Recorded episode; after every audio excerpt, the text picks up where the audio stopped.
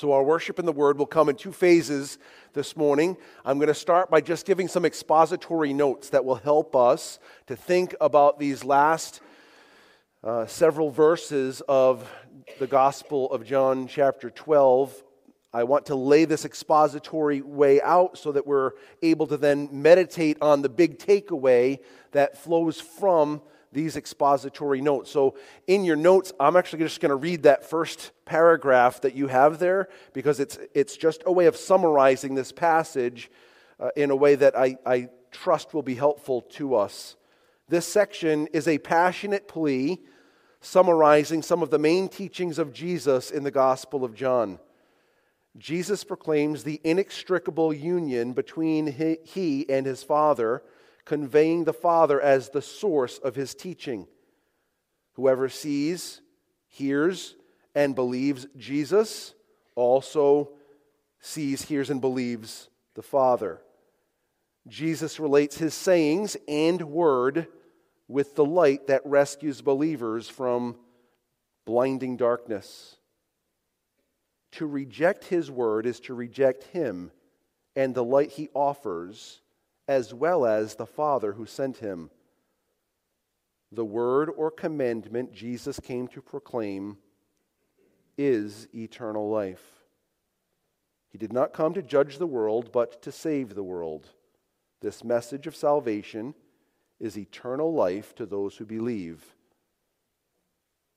and condemnation to those who reject his message. Look with me, please, at the Gospel of John, chapter 12, verses 44 through 50. And Jesus cried out and said, Whoever believes in me believes not in me, but in him who sent me. And whoever sees me sees him who sent me.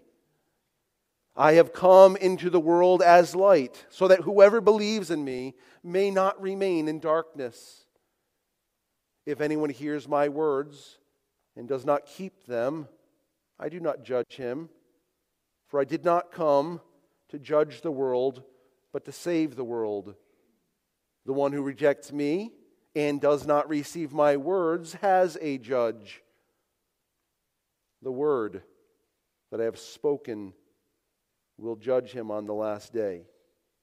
For I have not spoken on my own authority, but the Father who sent me has himself given me a commandment what to say and what to speak.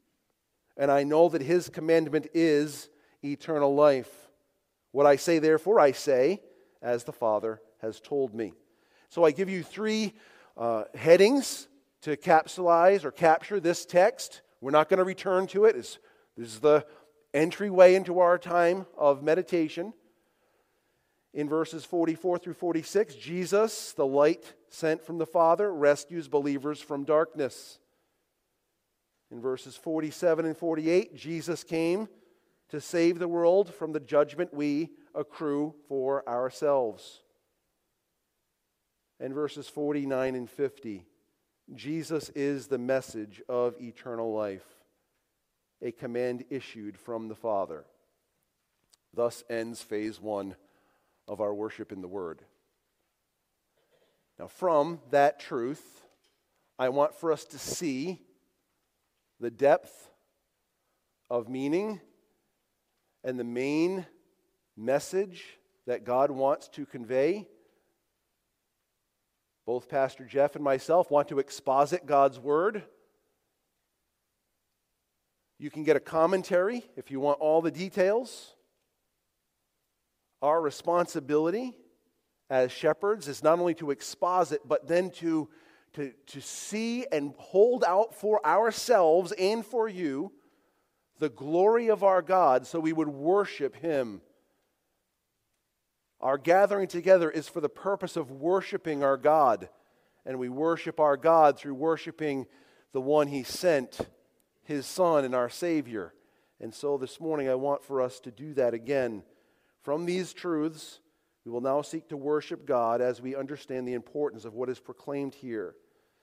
People are always looking for a hero. You can see it in the way that stories are told. in the way movies are scripted. You can see it in terms of sports and entertainment and even politics. This next man or woman will herald and champion the things that I value. People are looking for someone to rescue them, to fight for them, to win the day for them. What we see here, and we're not surprised, is that our hero, our champion, is Jesus. The title of our worship in the Word this morning is Jesus equals salvation. It could have easily been titled Jesus equals life or Jesus equals eternal life. But I narrowed in on Jesus equals salvation. It is his action, his mission, his message. Our text connects explicitly the union of God the Father with God the Son. He does that in verses 44, 45, and 46, as well as verses 49 and 50. He's tying them together explicitly, very clearly. If you've seen me, you've seen the Father, is essentially what it says. If you hear me and you believe me, you hear the Father and you believe the Father. That's explicit. Implicitly, there's also the, the reality that it is tying together the whole of the Godhead God the Father, God the Son, and God the Holy Spirit. The Bible speaks of Jesus, and the Gospel of John does so as well. The Bible speaks of Jesus as the exposition or declaration of the Father.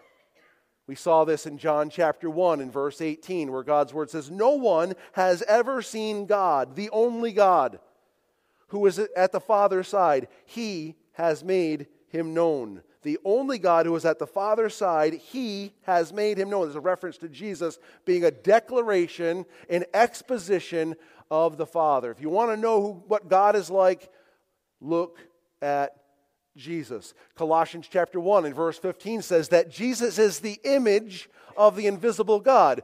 You want to see God who is not seen? Look at Jesus. He's the image of the invisible God. In Hebrews chapter 1 and verse 3, he's the radiance. Jesus is the radiance of God's glory, and it says he's the exact imprint of his person.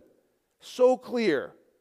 If you want to know about God, you and I must look to Jesus. Now, the people of the first century in that area, that localized area, saw with their eyes Jesus, the image of the Father. Jesus, the declaration of the Father. They saw with their eyes. You and I, we don't see with our physical eyes. We read in the text of Scripture and we follow him through the Gospels and, and really through all of the sections of Scripture, but the Gospels very clearly showing Jesus in his works and his words, and we're seeing God on display. When Jesus is seen and heard and believed, the Father is seen and heard and believed. We read the text already, verses 44 and 45, as well as 49 and 50, Jesus came on this mission, and the words he spoke were not simply his own. He spoke what he was given to speak. He came on this mission. He was given a commandment from the Father what to speak, what to say, and that commandment is singular. That commandment is eternal life. Jesus is eternal life. Jesus is the message from the Father to you. I would be right in saying he's the message of God to the world. But I want you to think about it Jesus is the message of God to you right now. Jesus as salvation is the very message of God. You see it in verse 46. I have come into the world as light. I have come into the world as light. I bring the light of God into this world of darkness. It's a darkness that's pervasive. We talked about it last week, all around us. But far more troubling is not the darkness that surrounds us, but the darkness that is within us. You can wash the outside of the cup and still remain with dead men's bones. It's from within that corruption spills out, not that corruption comes in. The corruption is already there, the darkness is already there. Jesus came to shine into the world of darkness, but he came to shine into my world of darkness. Take a look at John chapter 1 just for a moment. Jesus is the message of God. He is salvation and he is the message of God. He has come into the world as light. Light to shine in the darkness.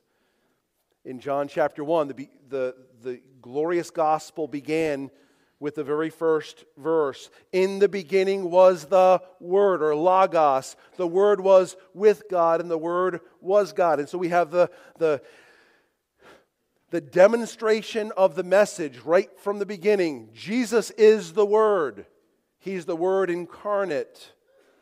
The way things ought to be, the things that make sense. He is all of that. Verse 9 The true light, which gives light to everyone, was coming into the world. He is that light. He is that message. He is that Logos. Verse 14 And the Word became flesh and dwelt among us, and we have seen his glory. The glory is of the only begotten, coming forth from, begotten of the Father. And he was and is full of grace and truth. This is who he is. He's the message of God, truth incarnate, and grace incarnate. All that God is pictured in Jesus, seen in Jesus. Look at verses 16 through 18. For from his fullness we have all received grace upon grace. And the word is grace, gras, uh, grata, I messed it up. Charis, anti charis. Grace instead of grace. We've talked about that. It's, it's like the waves of the seashore. One wave replaces another one. One's going out, another one's coming in. Grace upon grace upon grace. That's who he is. Verse 17 For the law was given through Moses, but grace and truth came through Jesus Christ. No one has ever seen God, the only God who is at the Father's side. He has made him known. And so we see Jesus coming into the world and bringing light. He is the very message of God. In Hebrews chapter 1, it starts this way Long ago, in many ways, at many times, God spoke to the fathers, to our fathers, by the prophets. But in these last days, listen carefully, He has spoken to us in His Son. Need a message? You're feeling hopeless? You're hurting? You're anxious? Feeling like death is winning, feeling like evil is winning, you feel like everything is collapsing around you, you feel hopeless and helpless, you feel that? God says, Here's my message to you look at my son. You need salvation. He is salvation. He's the very message of God. The message or commandment of the triune God is eternal life. Head back to John 12 in verses 49 and 50, this is so amazing. Verse 49 For I have not spoken on my own authority, but the Father who sent me has himself given me a commandment. He's telling Jesus what to say and what to speak, and I know that his commandment is eternal life. Very clear, very simple. Take away all the outside noise. Belichick's message to his team through the years is do your job. There's noise, there's complication. People complicate everything. They're speaking and trying to get the team to fight amongst themselves and trying to pit this one against that one. I remember back in 2003, uh, Tom Jackson said, They hate their coach. That was the rallying cry for the team. Do your job. One simple commandment. Don't worry about his job, do yours. And Jesus, the Son of Man, came into the world. He had one job bring forth salvation. God in the flesh. Did he do it? Did he do it? Does God fail? Can God fail? Absolutely not. Jesus is salvation. The message is eternal life. In John chapter 17 and verse 3, Jesus prays to the Father and he says, And this is eternal life, that they know you and Jesus Christ, whom you have sent. Take a look at John chapter 6 for a moment. This is, ca- captures this essence of Jesus as the message of eternal life. Jesus as the not only the message, but the substance of eternal life. John chapter 6, you know, you remember that this comes on the heels of Jesus feeding the 5,000. There's a lot of discussion that took place. Jesus was getting ready to show we're going to separate some things out now.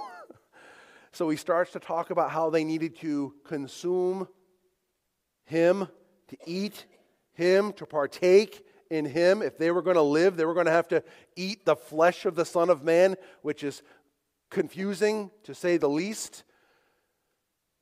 The messages were too hard for many people and they departed. But listen to these words starting in verse 63, words of Jesus, and then we'll have an interaction following. In verse 63, it is the Spirit who gives what? Life. The flesh is no help. Will you say it with me? At all. The words that I have spoken to you are what? Spirit and life. The words I have spoken to you are spirit and life. It comes from the spirit. The flesh is no help. The, the flesh actually contradicts that message over and over, but the spirit is life. And the words Jesus spoke are spirit and truth. Verse 64 But there are some of you who do not believe, for Jesus knew from the beginning who those were who did not believe and who it was who would betray him. And he said, This is why I told you that no one can come to me unless it is granted him by the Father. After this, many of his disciples turned back and no longer walked with him. So Jesus said to the twelve, Do you want to go away as well? Simon Peter answered him, Lord, to whom shall we go? You have the words of life and we have believed and have come to know that you are the Holy One of God. Look back at chapter 5. Jesus is describing the message he has as life, and that is exactly how Peter understands it. You're the one who, when you speak, you're speaking the words of eternal life. We can't find eternal life anywhere but the words you speak. And Jesus confirms that same reality just the chapter previous in John chapter 5 Take a look at verses 36 and following. It says, But the testimony that I have, that which bears witness about me, that which speaks forth about me, that testimony I have is greater than that of John. For the works that the Father has given me to accomplish, the very works that I am doing, bear witness. They scream out about me that the Father has sent me. And the Father who sent me, he himself bore witness about me. So now we have his works testifying and, and the Father testifying. His voice you have never heard, his form you have never seen, and you do not have his word abiding in you, for you do not believe the one whom he has sent. You search the scriptures because you think that in them you have eternal life. and it is they that bear witness about me, yet you refuse to come to me that you may have life. It's not just that Jesus' words are life, they are. It's not just that what Jesus speaks forth is the avenue toward life. He himself is life. He is eternal life. He is the message, which is why week after week after week, no matter what text we are in, we're going to come back to the message. The message that is Jesus Christ. Jesus explicitly told us in John 11 25, I am the resurrection and the life. Jesus equals salvation. Now, back in John chapter 12, we've got this message coming forth. It's commissioned by God, it's commended by God. This message coming forth, Jesus is the message. The message is eternal life in Jesus. Right in the middle of John chapter 12, in this paragraph that we're studying, Jesus did not come to judge the world, but to save the world. Jesus did not come to judge the world, but to save the world. Verses 47 and 48. If anyone hears my words, now the Greek term there is rhema. You could translate it sayings, spoken sayings. If anyone hears these spoken sayings of mine and does not keep them, I do not judge him. For I did not come to judge the world, but to save the world. The one who rejects me and does not receive my words, there's rhema again, these spoken sayings of mine. If you reject these so spoken sayings of mine, you have a judge. He has a judge. And you know what the judge is? The word that I have spoken will judge him on the last day. Now, that word is not rhema, and it's not graphe. So, rhema, spoken sayings. Graphe, written sayings. All scripture is given by inspiration of God, it's profitable. It is logos, the message of God will judge him on the last day. The logos, rhema, rhema, rhema, words, words, words, saying, saying, sayings. You, you hear my sayings, you don't believe my sayings. You, you hear my sayings, you don't, you don't gather, you don't treasure my sayings, you don't keep my sayings. Words, words, words. These sayings are coming forth, you reject my sayings.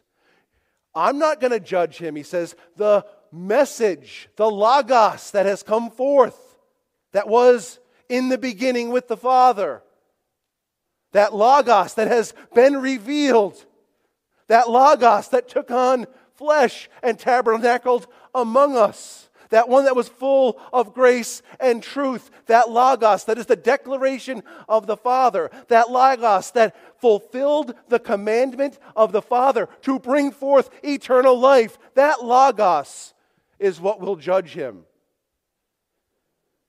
Jesus is speaking of his mission, and the mission was to save.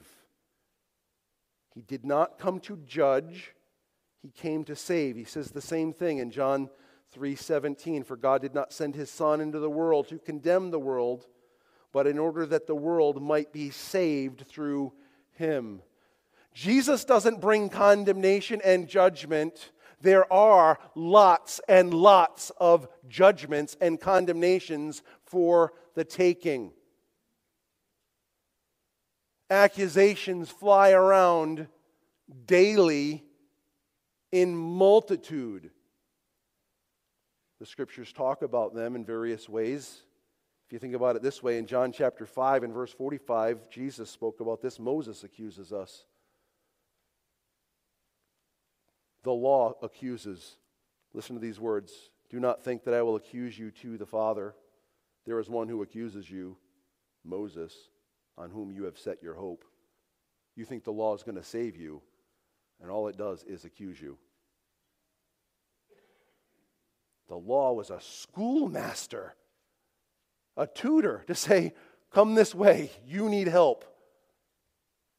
The law was to expose our sin, to show us our weakness, our helplessness, and our hopelessness. God says, This law, which is good, was weakened by your flesh.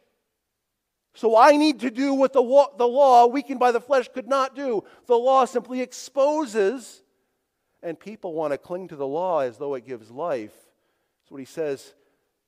You, you've placed your faith in Moses, who can't save you. But the law was to introduce you to Jesus, who has done everything necessary to save you. Moses accuses you.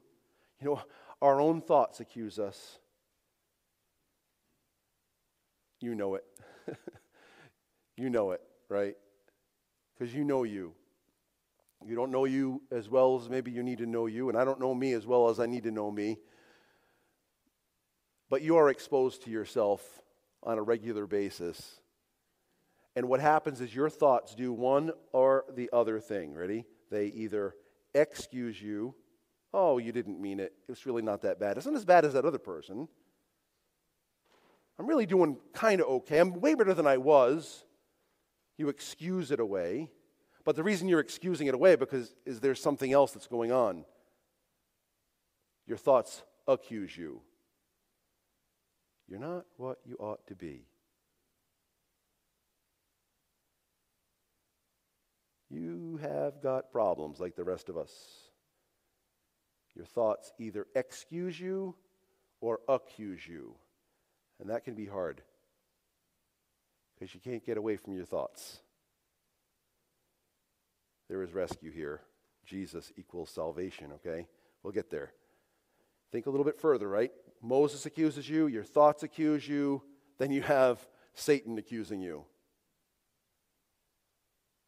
In Revelation chapter 12 and verse 10, I heard a loud voice in heaven saying, Now the, sal- the salvation and the power and the kingdom of our God and the authority of his Christ have come, for the accuser of our brothers has been thrown down, who accuses them day and night before God. I saw what he did. Did you see what he did?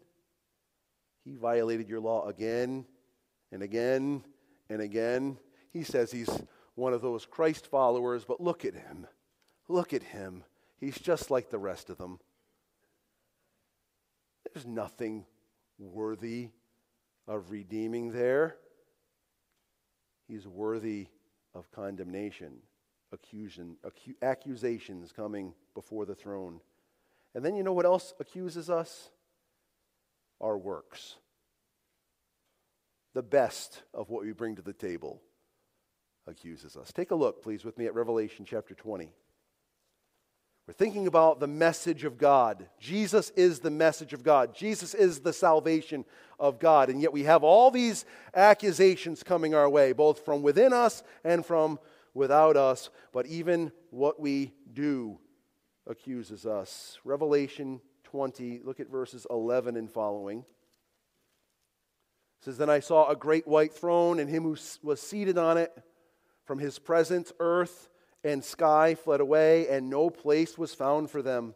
And I saw the dead, great and small, significant and insignificant, wealthy and unwealthy, intellectual and less, beautiful and less, handsome and less, strong and weak.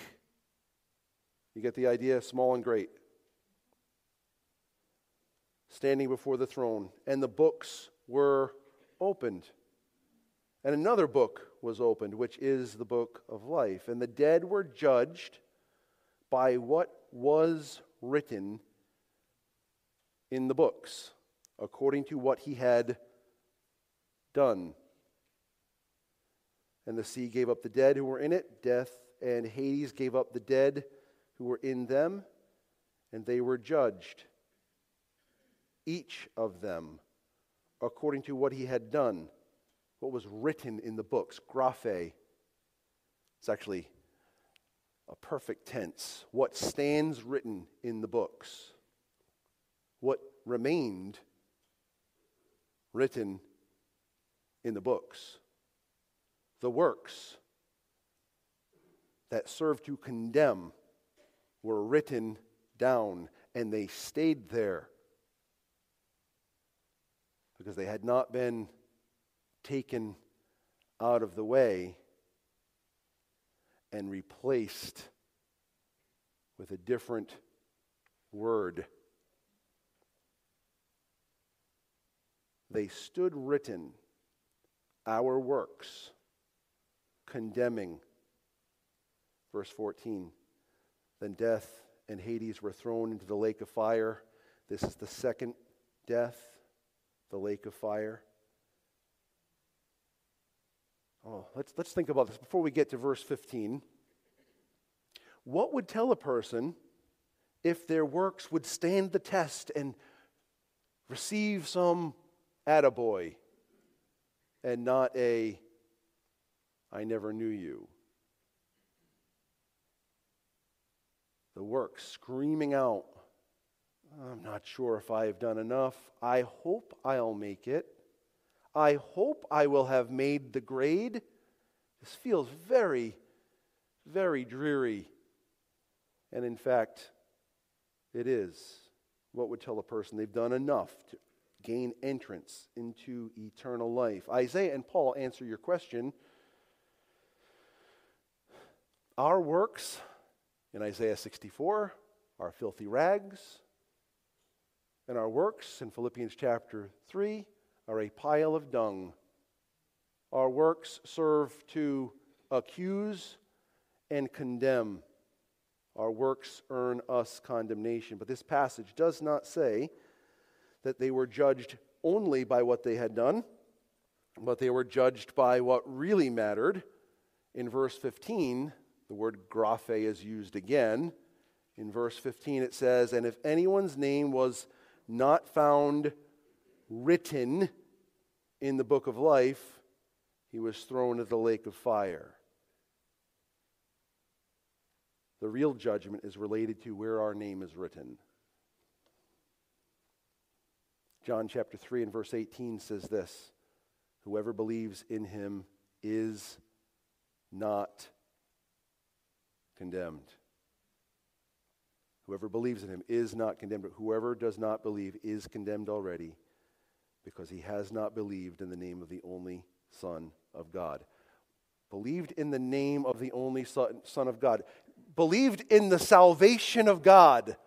Jesus has come not to judge the world, but to save the world. We accrue a judgment for ourselves, and our minds know it, and the law of Moses exposes it, and Satan points to it, and our works declare it.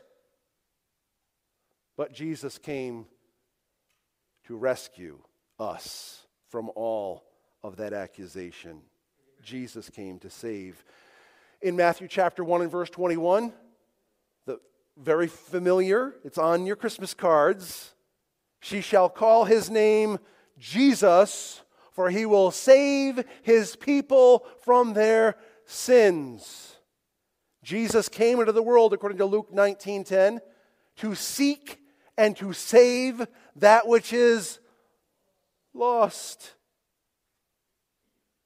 All my accusing thoughts, all my accusing works, all the accusations from the law that show me that I'm not enough, all the accusations that come from Satan. He came into the world to save us. In 1 John chapter 4 and verse 14, we have seen and testify that the Father has sent his Son to be the Savior of the world. In 1 Timothy 3, uh, 1.15, this is a trustworthy saying. It's worthy of all acceptance that Christ Jesus came into the world to save sinners like me. And I'm the chiefest, the foremost. Take a look at Hebrews chapter 9 for a moment. It's a beautiful, beautiful passage of Scripture here about Jesus and the salvation he is. Hebrews chapter 9, look at verses 26 and following. It says, For then he would have to have suffered repeatedly since the foundation of the world. But as it is, he has appeared once for all at the end of the ages. Will you read the next four words with me? To put away sin. To put it away. To remove it from the record. So that when, when the books are opened, there's not a record of my sin. It's been taken out of the way. It's been nailed to the cross, Colossians chapter 2 says.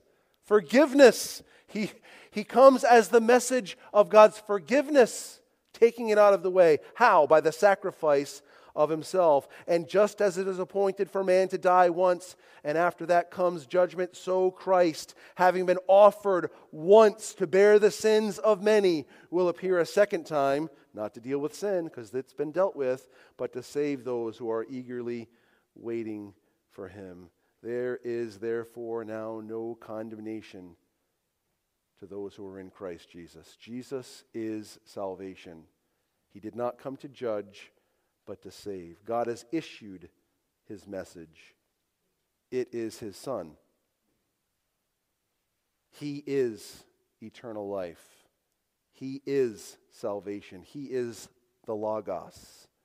All of Jesus' ministry was about opening people's eyes to see the salvation of God found in him.